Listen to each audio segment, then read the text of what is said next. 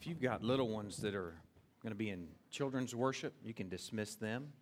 You don't have to, but if you have some that are kind of at that age where they're not quite ready for this on a weekly basis, then uh, they have some time together in the treehouse.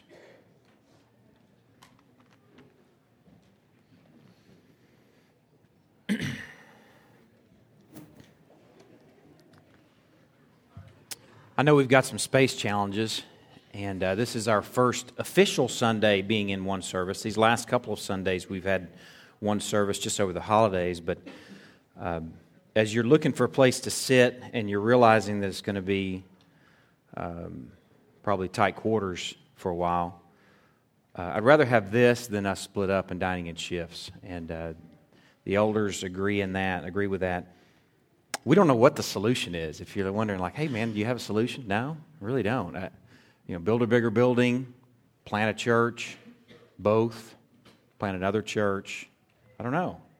We just know the solution isn't two services. That's the only thing so that we that we know for sure, at least at the moment. So. Um, we're going to do some things, arrangements in here to where we can open up some more seating. But um, I just don't think, you know, as we wrestle with this, we just started thinking, man, I just don't think I think we'd sit on the floor if we needed to, just to be together and dine together. So, um, time will tell if that's true. Time will tell what's in store. So, but for now, I, I'll enjoy. Hope y'all are enjoying being together. Let's start with prayer this morning. Lord, in these next few minutes, we just want to so enjoy you corporately. In one service, as one people, we want to present as one man. And we want to hear the reading of the word we want to be attentive and tuned in and sensitive and engaging.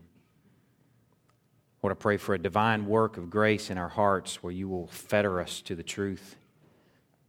Uh, pray that you will um, captivate us with your work and your story over the ages. Lord, we pray that the result will be families that give glory to you in the way that we live and love and talk and eat and engage and uh, work, and all the things that we do as families. Uh, Lord, we just we want you to be glorified in these next few minutes as we offer our lives up. Also, these next few minutes, Lord, we want to pray for Highland Terrace uh, Baptist Church, Lord. I want to pray for uh, Robert Webb and his family. Lord, I pray that Robert is captivated with the gospel and captivated with our, our Christ, and that as he's prepared to preach this week, that he has been undone, wrecked, rebuilt, uh, in the image and filled up with the Holy Spirit to where he is preaching out of an overflow of a true enjoyment uh, of the gospel. Lord, I pray for his family. I pray that his family has dibs. Lord, I pray that he will not sacrifice his family on the altar of ministry, but they will be his primary ministry, and that Highland Terrace will be ministered to out of its overflow. Lord, we thank you for the sweet shared ministry that we have with Highland Terrace Baptist Church. And we just pray for a spirit of agreement, spirit of partnership, and guard us and guard Highland Terrace from ever having a spirit of competition. Lord, we want to worship you. We want to wonder about the wonderful gospel together out loud in this community. We pray that you'll work that in us. We turn these next, next few minutes over to you. In Christ's name we pray. Amen. These next few weeks, we're going to be stepping away from the book of John. John has been, uh, we started, I started preaching from John about four years ago, and um, we're going to be moving into John chapter 13 here in the next month or two at some point. But John has been an escort. It's not our master. So if you're wondering, hey, can can we do this? Can we get away with this? He's, he's servant in some ways as an escort, and he's not our master. So, these next few weeks, we're actually going to be stepping away from the book of John and engaging family. I want to share with you kind of the journey of how we got here to where we're about to engage the next, next few weeks. I'm not going to give you a lot of specifics there because, to be very honest with you, I don't really know specifically where we're going the next few weeks. I have just kind of snippets. He's kind of given me a a step at a time. I'm walking by lamplight, not spotlight, right now in the preaching these next few weeks. But one thing we can do, something we're going to do this morning, is we're going to look back on where we've been in the last year. But before we talk about family, I want to address some obstacles to understanding family rightly. First of all, the first obstacle that I'm very aware of this morning is a fear of hurting those with broken families. It's amazing to me the amount of my ministry, the amount of my prayer life, the amount of my uh, burden that's directed at broken families. I think if you gather any people, and even including the people of God at any point, you're going to have a room full of people that are likely hurting from family issues. And it may be from something historical, or it may be from something present, or it may be from something that's imminent that you're staring down the barrels of as family may be uh, disintegrating right before your eyes. And I realize that there's so much time spent encouraging the broken that we may not hold up the high standard of the whole.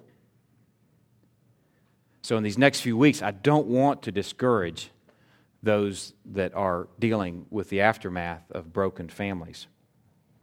What I want to do in these next few weeks is I hope that we can impact tomorrow's family. And that may even be the presently broken one. I want to impact tomorrow's family, and I'm begging that people that are involved or connected to broken families will find good medicine in holding up the whole in these next few weeks. The thing that I want people to appreciate who are part of broken families is that you are not damaged goods. Is that the blood of Jesus is sufficient. The blood of Jesus is sufficient to redeem your family, to redeem even your marriage and to redeem your life. So that's where I, the, the tone of that initial fear I want to be is that God's grace is sufficient. But we're going to lift up the standard of the whole these next few weeks. I bet you're going to find good medicine there, even if you're part of a broken family. Another obstacle to proper understanding of family really has two parts, and they're what I'm calling off center Christian paradigms. A paradigm is a way of thinking. You may be familiar with the term. A paradigm is kind of the box that we think in. And we have various paradigms, but they're Christian paradigms, two of them that I want to address that have to do, that really are obstacles to understanding a proper view of family. And the first one has to do with too high a view of family.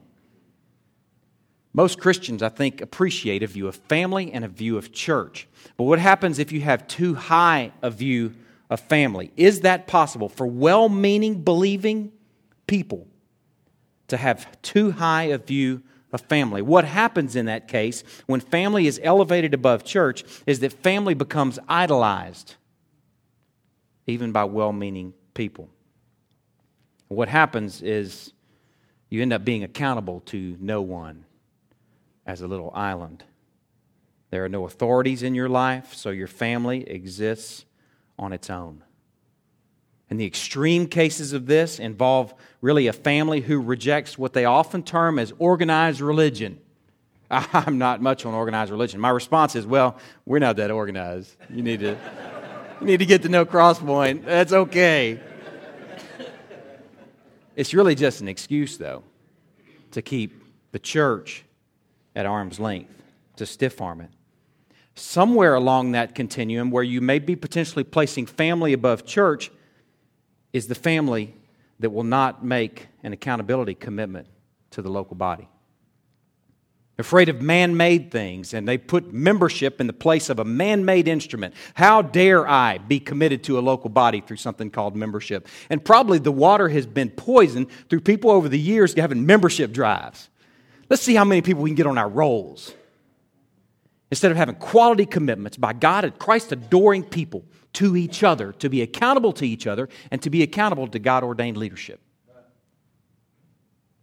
So when you place family above church, you can find yourself along that continuum where you are accountable to no one. You may worship corporately, physically, with a local body of believers, but if you are not in agreement, in connection with them, if you're not accountable to them through what we call membership, then I'm going to argue you're still accountable to no one. It's too high a view of family. Another off center Christian paradigm is too low a view of family. Again, you've got two views you've got church, you've got family. What happens when you have too low a view of family? The view of the church is amplified over family so that your pastor and your elders are viewed as responsible for ministering to each member of your family. What happens, the way that materializes, is that people view the elders and the pastors and the teachers of their local church as responsible to teach their children in the things of righteousness. What happens is that you look to the church to schedule and program your obedience. What happens is you look to the church to do your missions. And you look to the church to accomplish your evangelism. If family is small and church is big, you've got pastors and elders running around like chickens with their heads cut off, doing the work of ministry, while the family sits in the stands critiquing the work. It's a broken Christian paradigm, and it's an obstacle to a true, healthy understanding of family. So let's get them out there in front and call them obstacles, call them what they are, and then let's climb in to what family really is. My burden the next few weeks is to raise your view of family because I think what, in our paradigm, what we're most guilty of is that latter view where we have too high a view of church. Really, it's not too high a view of church, it's too low a view of family and too much onus and responsibility on the local body, and not enough responsibility by shepherds, the pastors in homes, to shepherd and train and teach their families and lead their families. So, my burden the next few weeks is to raise your view of family without lowering your view of church. I want you to see them connected and intertwined and interdependent. I want you to see the family as a divine institution alongside the church where you can't separate them. For a proper family is engaged to the local church, and the local church is made up of healthy, proper families to where they're connected. You cannot disassemble them. You've got to look at them together. And I'm hoping and praying these next few weeks is that shepherds, fathers in most cases, not in all, we may have functional shepherds, single moms. We may have spiritually single moms. the daddy's at home right now, or daddy's at work, and he won't darken the door of corporate worship. But my prayer and burden is that shepherds, or functional shepherds, or spiritually single shepherds, will swallow hard as we consider the grave and wonderful ministry of leading our families. That's my burden. Now, how did we get here? Let's go to Exodus chapter 12.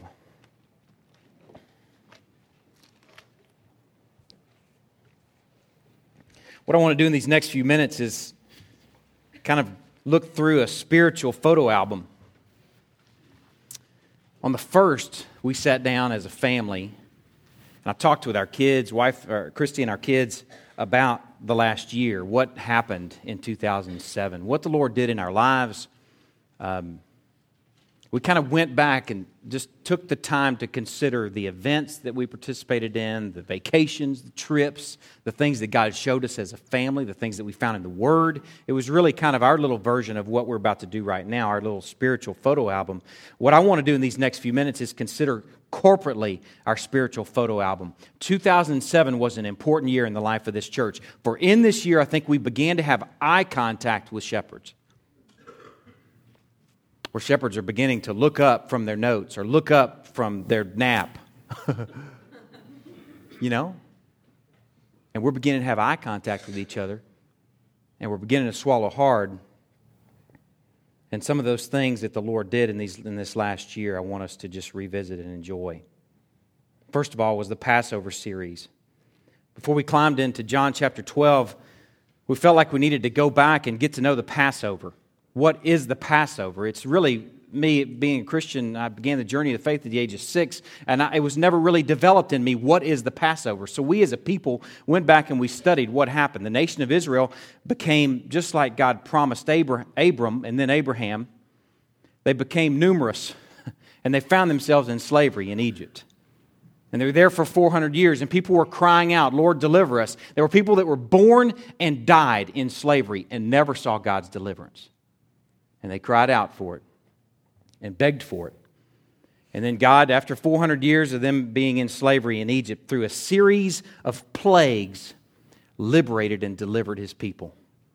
And those plagues were He turned the water to blood. There were frogs, there were gnats, there were flies, there was dead livestock, there were boils. All the Egyptians had boils all over them. What a bummer.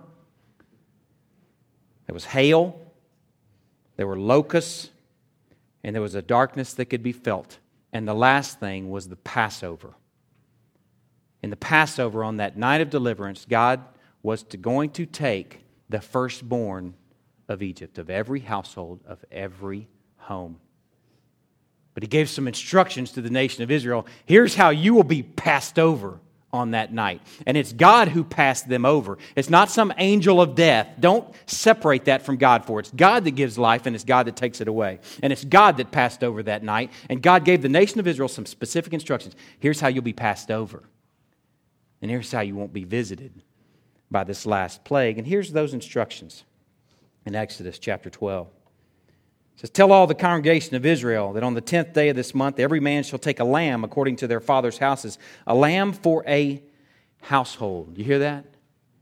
Family?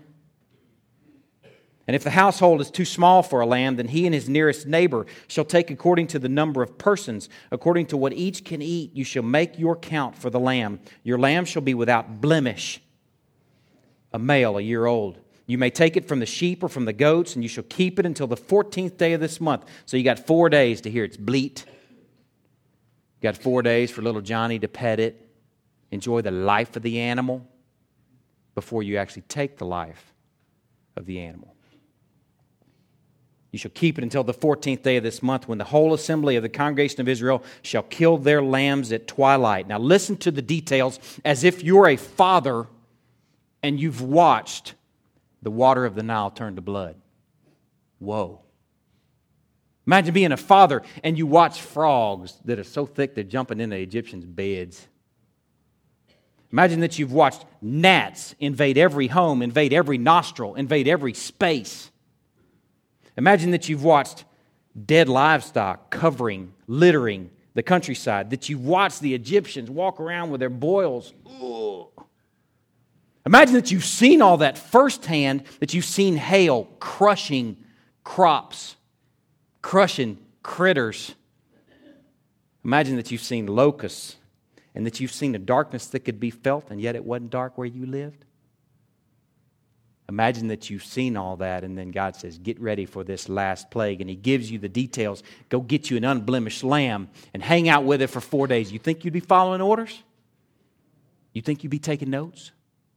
I bet I would. I'd have my sticky pad out. Now, what did he say? I'd be turning to my brother. What did he say? I want to make sure I get this right. Then they shall take some of the blood and put it on the two doorposts after they've slaughtered this lamb, and the lintel that's above the doorposts of the houses in which they eat. They shall eat the flesh that night, roasted on fire with unleavened bread. You want to make sure you get unleavened bread? You think it's important? You think you'd be listening? With bitter herbs they shall eat it. Do not eat any of it raw or boiled in water, but roasted. Man, I'm going to be following orders. I'm going to roast that bad boy. I'm going to roast its head with its legs and its inner parts, and you shall let none of it remain until the morning. Anything that remains until the morning you shall burn. In this manner you shall eat it, with your belt fastened, with your sandals on your feet, and with your staff in hand, ready to move out. You better be ready to travel light, fathers. You shall eat it in haste. It's the Lord's Passover. For I, that's God, will pass through the land of Egypt that night, and I will strike all the firstborn in the land of Egypt, both man and beast, and, all, and on all the gods of Egypt I will execute judgment.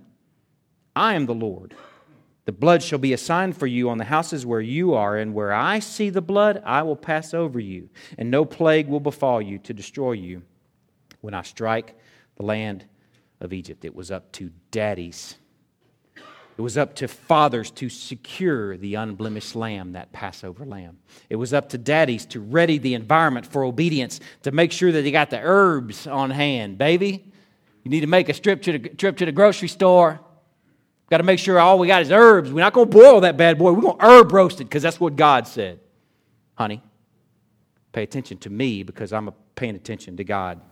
Make sure you don't put leaven in that bread. Because we're going to follow orders.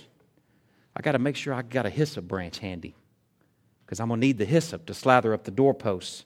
I'm going to make sure there's not any furniture in front of the doorposts, that I've got access to the doorposts and the lintels where I can slather those bad boys. And then I'm going to make sure my knife is sharp. Because if it's not sharp, I won't be able to slaughter that lamb at twilight. Daddies are thinking these things. And the daddies are sacrificing the animal at twilight. And daddies are slathering the doorposts. And then the family, at the leadership of the daddy, is eating the lamb and the bread hastily with loins girded, staff in hand, ready to move out. And at daddy's leadership, they're packing light for mobility. And at daddy's leadership, they are readying for midnight of deliverance. The reason this story is our story, 1 Corinthians chapter 5 says that Christ is our Passover lamb, people of God. That's why that's our story. That's why fathers can climb into that story and go, Ooh, that's us. That's our responsibility. Shepherds are charged with readying the family. And I ask you, daddies, are your knives sharp? Are you packing light? Are you seeing how much you can accumulate in this short little pilgrimage that we have here on earth? Is that what you're about, Daddy? Your loins girded? Are you ready to move out? Are you slathering the doorposts of the life of your family with the sweet, perfect blood of the Lamb? That's your charge, dads and functional shepherds. Because the midnight of deliverance is coming. I ask you, daddies, think about that. Is your family looking at you going, Paint, daddy, please? And you got your hands in your pockets. Or are you bearing the hyssop branch? Midnight is coming, and Christ is going to return, or we're going to die first. Our midnight is imminent, and it's the responsibility of the daddy to ready the family. That was our first little snapshot, our first little photo at the beginning of the year, where I want to tell you right now, I know already of marriages and homes and families that have been and are being transformed just by that recognition of the urgency of readying for midnight deliverance. That was our first visit this year. And along the way, we moved back to John, climbed into John chapter 12. John chapter 12, we met this woman named Mary. This woman named Mary spends a whole year's wage on this stuff called nard. I know it's a funny name. Every time I say it, Scott giggles. Uh, nard. Uh. But this stuff, this was a perfume, it was an ointment. And it was probably a little bitty vial, alabaster vial, a year's wage spent in about 15 minutes. Insert your year's wage in that. And what we recognize is that Mary was, what she was doing there is called Nardic worship. Nardic sacrifice, which is by nature, that's what sacrifice is. It's expensive, and you can't afford it. That's what offerings should be. What we saw in Mary is we saw this incredible Nardic worship, but we watched her movements. We watched her movements in John chapter 12 where she let her hair down when a woman let her hair down in that context, it would only be for her husband. I'm going to tell you something. In this little context, in this home, things got racy, possibly, at least in the eyes of the spectators. It wasn't racy in Mary's heart, it wasn't racy in Christ's heart.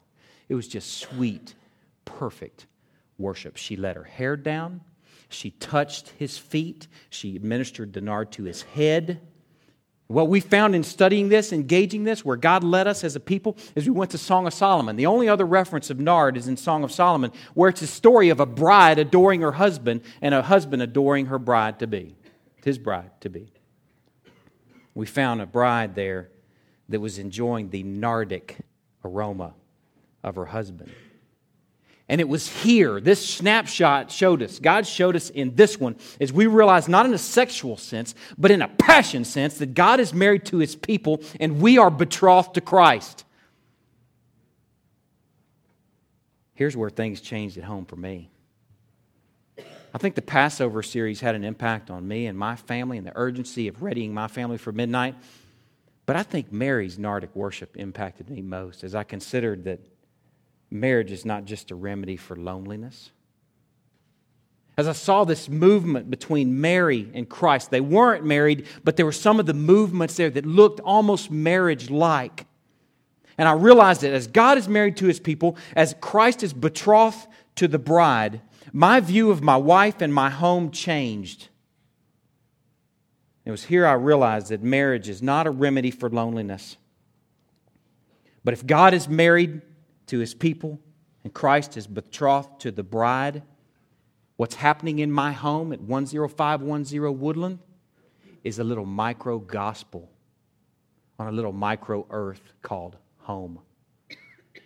That's where things changed for me. Here's where I realized, and I think men in this body realize, here's why men love their wives as Christ loved the church, because Christ loved and loves the church, his bride, so much that he died for her. If marriage is just a remedy for loneliness, then what's the big deal? But when marriage becomes a little micro gospel on a micro earth, where some little micro kids see the gospel lived out, man, then things get different all of a sudden. Then things get urgent between man and woman, where man wants to love his wife as Christ loved the church because that is the gospel. Here's where we realize why why wives submit to their husbands. Not just so the preacher can have things a little bit easier at home. It was not some man-made thing so Christian men can kind of have an easier life. The reason the wives submit to the husbands at home is because the church submits to Christ because the gospel is lived out at home on that little micro earth. In John 12, we realize that marriage and family aren't remedies to loneliness, but they're walking billboards of the gospel. So things changed at home. Next place that I would call a snapshot that I would look back on as the Genesis series. Not all of you are in on that. It's not something that takes place on Sunday mornings, but on Wednesday nights, we engage it as a people, and there's a much smaller group. But we've been in Genesis for the last couple of months, and most recently we were considering and just finishing up this section on Noah, where we're going back and studying this story that many of you have read so many times. You skip over, oh, I got that, which is just a travesty. We've been gnawing on it and going back and digging on it. And what we found, let me, let me introduce you to an image before I share this with you. How many times have you seen people walking into church, a couple, where mama has got the doily covered Bible with handles on it? You know what I'm talking about? She's got markers sticking out the end of it, blue and orange and yellow. She got sticky notes sticking out every edge of it. She's got to carry it with both hands because she's got so much in it and because she treasures it so much. And then daddy's following behind her with his pockets in his hands. Uh, what time's it going to be over with? I haven't seen it much here at Crosspoint in the last couple years, but I've seen it. I grew up seeing it. Imagine that paradigm, and now consider this that I bet that Mrs. Noah had a doily covered Bible with handles. I bet she did, complete with the markers and the sticky notes. But I bet that Noah didn't have his spiritual hands in his spiritual pockets while Mrs. Noah tried to build the ark with a glue gun and scotch tape. What seems to have happened from the Word, what's so obvious it happened from the Word, is that Noah built the ark with his sons like men. they prepared their family for deliverance. It was their charge to ready their families for a rainy day. It was their responsibility. It was their charge to pour. Listen to this, men that want to accumulate as much as you possibly can here in this short pilgrimage on earth. It was their responsibility and their charge to pour out thousands of dollars into a contraption that nobody had ever even seen or ever even needed called a boat. What is that big old thing? It was their charge to pour months and years, about a hundred of them to be exact, into the hard work of building this football field and a half long ark. It was their charge to do these things so that they would be ready when God followed through on what He promised. And here's the reality for the people of God men, fellow Noahs. Here's the reality for the people of God God has promised that His Christ, His Son, is coming back. And guess what? It's going to rain again. But it's not going to be H2O. What's going to rain is judgment. What's going to rain is justice. And what is hopefully going to rain for the people of God is deliverance. It's coming. And it's up to the Noahs and to the heads of households, knowing that it's going to rain because God promised that it's going to rain, that Christ is coming back, that we are leading our families to get on the ark. The beauty for us is the ark's already been built. And that ark was completed and finished in the sweet finished work of that cross. So it's our responsibility, to get our families on, on, on our ark, which is the cross. Get on that cross, family, because the rain's coming. That's the responsibility of the shepherds. And then this last couple of weeks, turn to Luke chapter 1. This last couple of weeks, I think it's no small coincidence. I don't believe in coincidence, I believe in the sovereign God. I think it's God's sweet sovereignty that we were in Luke chapter 1, considering Zechariah's story in readying for Christmas. Here, embedded within that story, Gabriel shared with Zechariah in the temple that day what his son was going to do, John the Baptist. And here's what he said to him in Luke chapter 1, verse 16. Here's what John the Bee is going to do He's going to turn many of the children of Israel to the Lord their God, and he will go before him in the spirit and power of Elijah to turn the hearts of the fathers to the children. Do you hear that? To turn the hearts of the fathers to the children and the disobedient of the wisdom to the wisdom of the just. And how? To make ready for what? To make ready for the Lord a people prepared. we started out the year with the Passover series. We had Noah all up in there. We even had Ezra and Nehemiah, where Ezra preaches, he just reads the word. The people, first of all, they demand, read to us from the book. So Ezra reads the book, and they repent, and they worship, and they celebrate, and they weep. And that's on day one. And then on day two, the daddies come back ready to hear the word preached. And they hear the whole thing of Feast of Booths, where they're supposed to be building booths and remembering their time in the wilderness. So they say, hey, man, let's go build some booths. Let's do what the Bible said. All those things happened this year. And then we ended the year with this sweet image of what John the Baptist's charge was to make ready a people prepared that's what I hope people would characterize us as. That's what I hope God will characterize us as. That's what I want to be known as. Before God, when He judges us, He says, Crosspoint is a people prepared. And what's characteristic of a people prepared is that their fathers have their hearts turned toward their children's. Why? Wives are included in that. That's how I titled this series that we're in January or February. I don't know how long it'll be. Is the Dibs series. The reason I'm calling it is that because our, our families have dibs, guys. Shepherds, functional shepherds. Our families have dibs. Not L3, not A&M Commerce, not IBM, not Eyewitness, not 3M.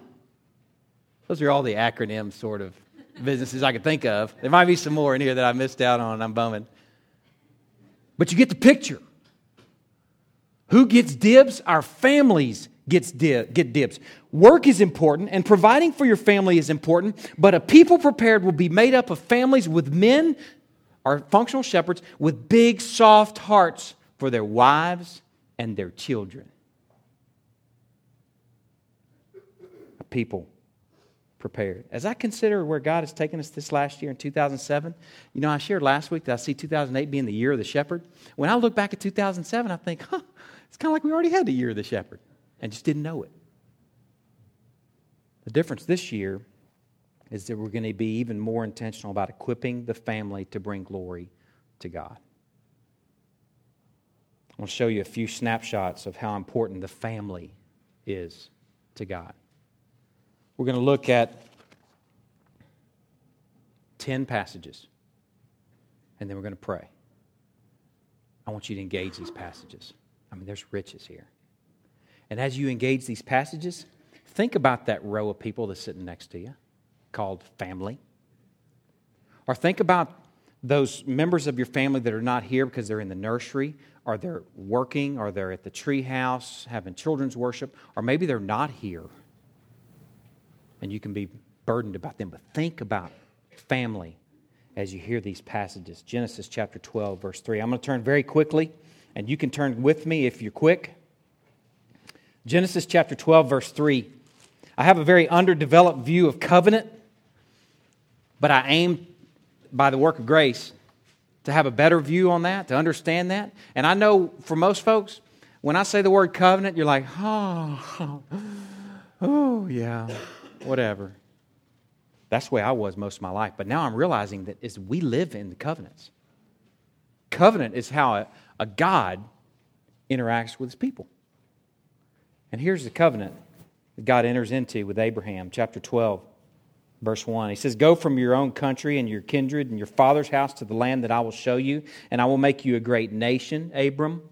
I'm going to rename you later, Abraham. And I will bless you and make your name great so that you will be a blessing. I will bless those who bless you, and him who dishonors you I will curse. And in you, Abe, listen, all the families of the earth shall be blessed. Insert your name in there. Insert your family name. In you, Abe, this guy that lived, I don't know, 2,000 years ago, probably? Maybe more than that that in Abe, the McGraws will be blessed? Sure enough, that's what it says here. Families of the earth shall be blessed. Turn to Genesis chapter 28. Jacob has a dream. You may be familiar with the dream, Jacob's ladder. He has this dream, and God speaks to him in verse 13. He says, I am the Lord, the God of Abraham, your father, the God of Isaac.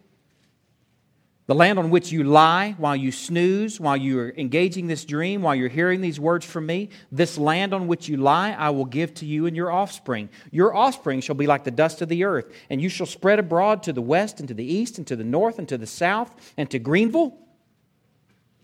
This is our story, guys. This is not some old tired, dusty covenant. Ah, yawn. This is our story. This is our heritage. He says, I'm going to give you this. You shall spread abroad to the west and to the east and to the north and to the south, and in you and your offspring shall all the families of the earth be blessed. Insert your family name. There it is again. Family is embedded in the middle of the covenant promises. Turn to Psalm chapter 22. Psalm chapter 22 is really a psalm that kind of explains, well, it's, it's a, in many ways a prophetic passage about the suffering of Christ in the cross. Some of this you'll recognize as I just take little snippets from the psalm, but I want you to hear what's embedded right in the middle of this story. Psalm chapter 22, verse 1. My God, my God, why have you forsaken me? Does that sound familiar? Written about a thousand years before Christ hung from the cross. My God, my God, why have you forsaken me? Verse 6 I am a worm and not a man, scorned by mankind and despised by the people. All who see me mock me. They make mouths at me. They wag their heads. They say, essentially, He trusts in the Lord. Let Him deliver him. Let Him rescue him, for He delights in him. Does that sound familiar? It's the story of the cross. Verse 12, many bulls encompass me, strong bulls of Bashan surround me. Verse 14, I'm poured out like water. Verse 16, dogs encompass me. They have pierced my hands and my feet. Remarkable? Written a thousand years before our Christ hung from the cross. Verse 18, they divide my garments among them, and for my clothing they cast lots. How could the Jew not see Christ as Savior and Lord? They had this for a thousand years. Listen to where verse 24, the thing changes direction. Says, For he has not despised, God is going to deliver. He has not despised or abhorred the affliction of the afflicted. He has not hidden his face from him, but has heard when he cried to him. Look at verse 26. The afflicted shall eat and be satisfied. Those who seek him shall praise the Lord. May your hearts live forever. Verse 27. All the ends of the earth shall remember and turn to the Lord, and all the families of the nations shall worship before you. Family is smack dab in the middle of the passion Family is in the middle of the suffering of Christ. Family is right embedded in the middle of the covenant promises of God. It's in the middle of the suffering of Christ. Turn to Psalm 107. I'm not going to read this whole psalm. This ought to be a psalm that you're familiar with because shepherds, we engage this as families.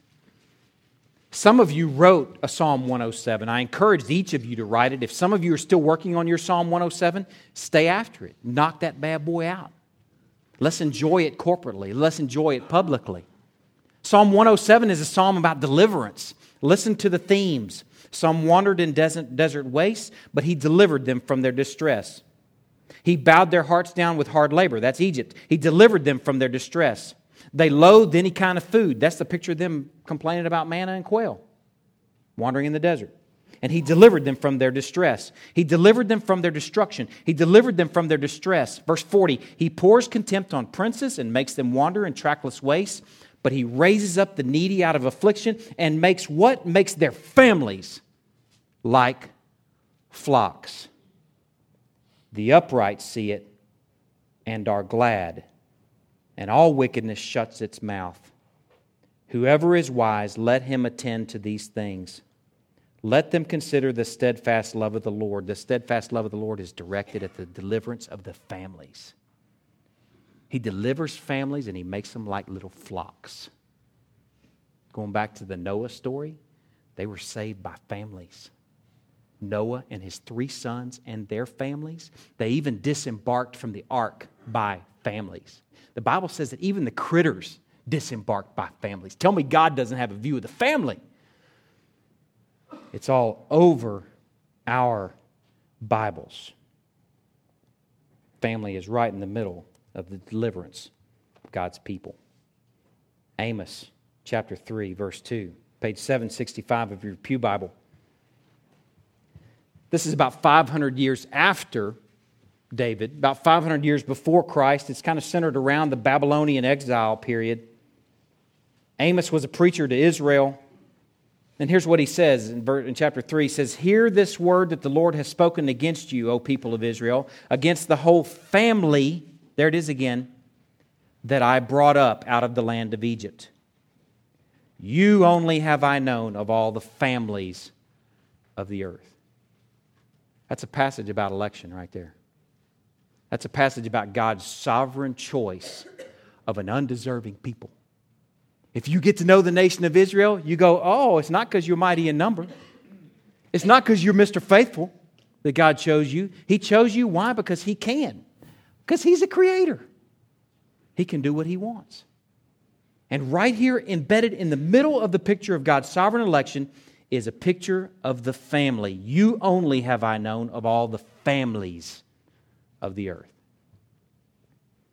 Now, you might be thinking, I'm about to move to the New Testament, but you might be thinking, oh, it's just kind of an Old Testament picture. You know, things got more individual in the New Testament, didn't they?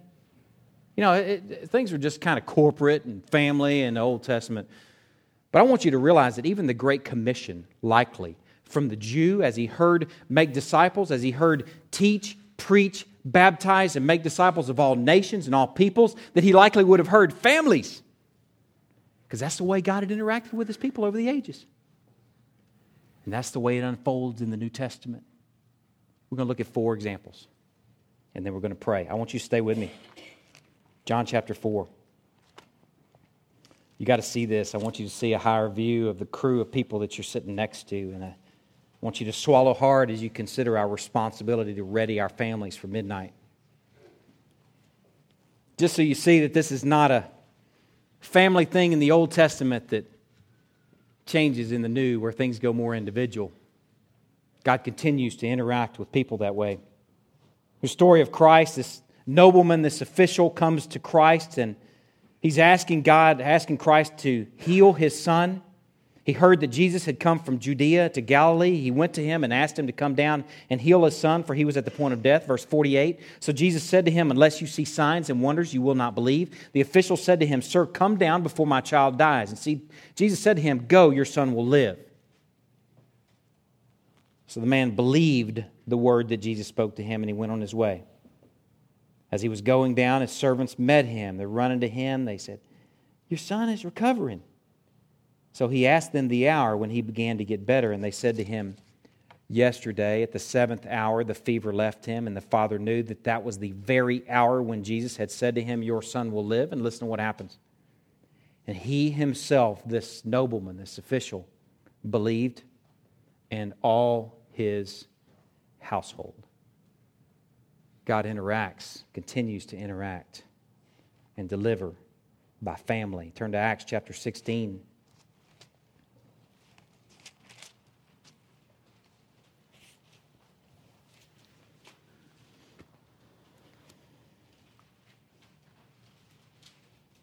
Timothy and Paul and Silas are traveling around and they're preaching the word. And they go to a place called Philippi in verse 13. It says, On the Sabbath day, we went outside the gate to the riverside where we supposed that there was a place of prayer, and we sat down and spoke to the women who had come together. One who heard us was a woman named Lydia from the city of Thyatira, a seller of purple goods who was a worshiper of God. The Lord opened her heart to pay attention to what was said by Paul, and after she was baptized, and her whole household as well she said, Hey, y'all come to my house and have dinner. You hear that? After Lydia was baptized, her whole household followed suit. The reason this should be is such a sweet encouragement to you, I told you that a part of broken families to be encouraged, to hang in there because this will be good medicine. This Lydia is likely a single mom. This Lydia is mentioned later in verse 40. It says of Lydia, listen to this in verse 40. So they went out of the prison and visit Lydia and when they had seen the brothers, they encouraged them and departed. Where's the husband? It's unlike Luke to not mention a husband. This is likely a single mom, so be encouraged, functional shepherds, that God's grace is sufficient. You may not have a man in the house shepherding your family, but Lydia ought to be an encouragement to you. That God too can work with whole households through a committed, listening functional shepherd. Also, in the same chapter, look at verse 31.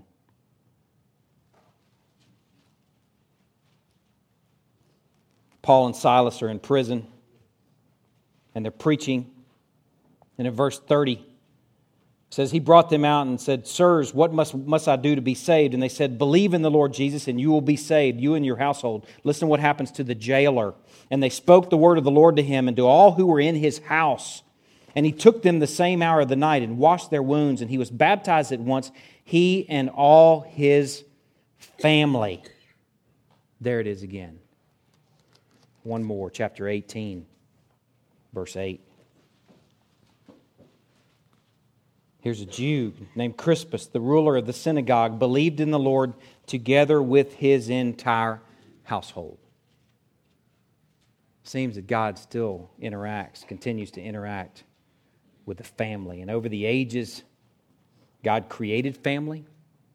Over the ages, God has interacted with family. God is delivering family. He's redeeming family. And our Western individual mindsets have reduced family to where I'm not even sure if it exists anymore. It's just a collection of individuals that are existing together, cohabitating. God created family. He ordained it alongside the church and really through and connected to the church to hear His word and to be His people. The way we're going to end our, at least our preaching portion this morning is in prayer. We have 73 families in this body as members. 73 families. That's the way I view you. You should know that. The elders view, don't, don't, don't get your gear together. I hear y'all shuffling. We're going to worship in song here in a minute in response to what we're engaging this morning. So you don't need to get your gear together. We're going to pray. So don't be thinking about lunch or whatever's in store the rest of the day. We're about to enter the throne room and engage the living God. And I'm about to represent this people in lifting you up by name, 73 shepherds. So let's pray.